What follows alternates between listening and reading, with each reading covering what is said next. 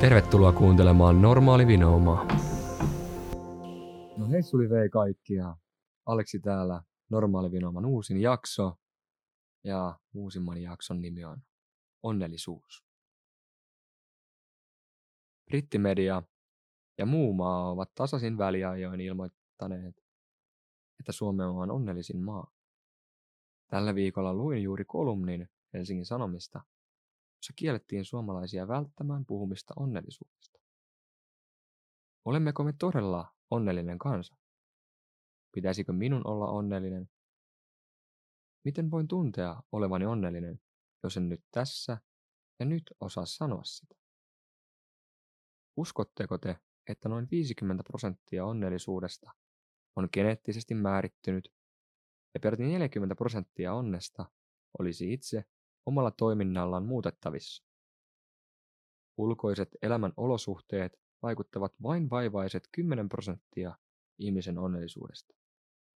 Näin ainakin tutkimuksissa on saatu tuloksiksi. Tietenkin geneettisessä vaikuttavuudessa yksilön kasvuolosuhteet ovat aina vaikuttamassa siihen, missä määrin geneettiset taipumukset pääsevät yksilössä lopulta vaikuttamaan.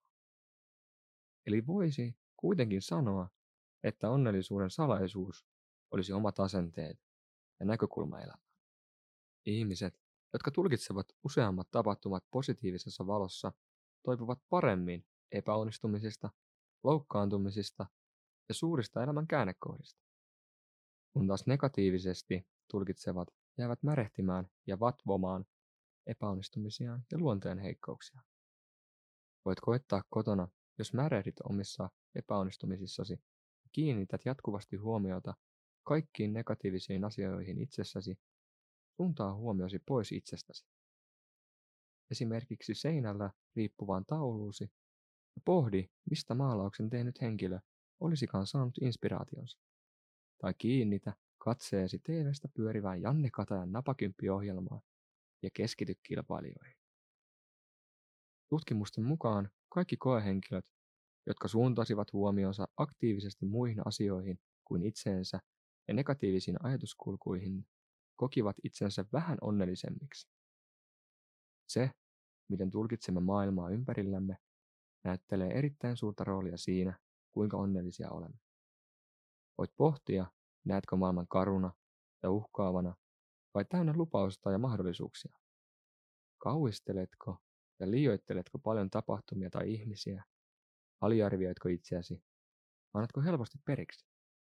Pyritkö aina täydellisyyteen ja kiinnität aina huomiota pieninkin virheisiin? Koetko pienetkin torjunnat suurena hylkäyksenä? Opettelemalla tunnistamaan itsessäsi negatiivisia ajatuskulkuja voit pysäyttää ne ja vaihtaa tilalle positiivisempi. Tämä keino on sellainen, mihin voit joka päivä aktiivisesti vaikuttaa. Meillä on mahdollisuus muuttaa asennettamme elämässämme eteen tuleviin tilanteisiin ja tapahtumiin. Onnellisuus on ehkä sittenkin meidän hallinnassamme, ainakin osittain. Kiitos.